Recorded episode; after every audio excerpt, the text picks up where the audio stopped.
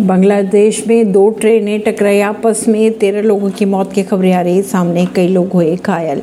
बांग्लादेश में सोमवार को एक यात्री ट्रेन और मालगाड़ी की टक्कर से तेरह लोगों की मौत की खबरें आ रही है सामने और अन्य लोग घायल बताए जा रहे हैं। हादसा उस समय हुआ जब शाम करीब सवा चार बजे किशोरगंज से ढाका जा रही पैसेंजर ट्रेन मालगाड़ी से टकरा गई। खबरों के अगर माने तो मरने वालों की संख्या बढ़ सकती है। परवीन सिंह, नई दिल्ली से।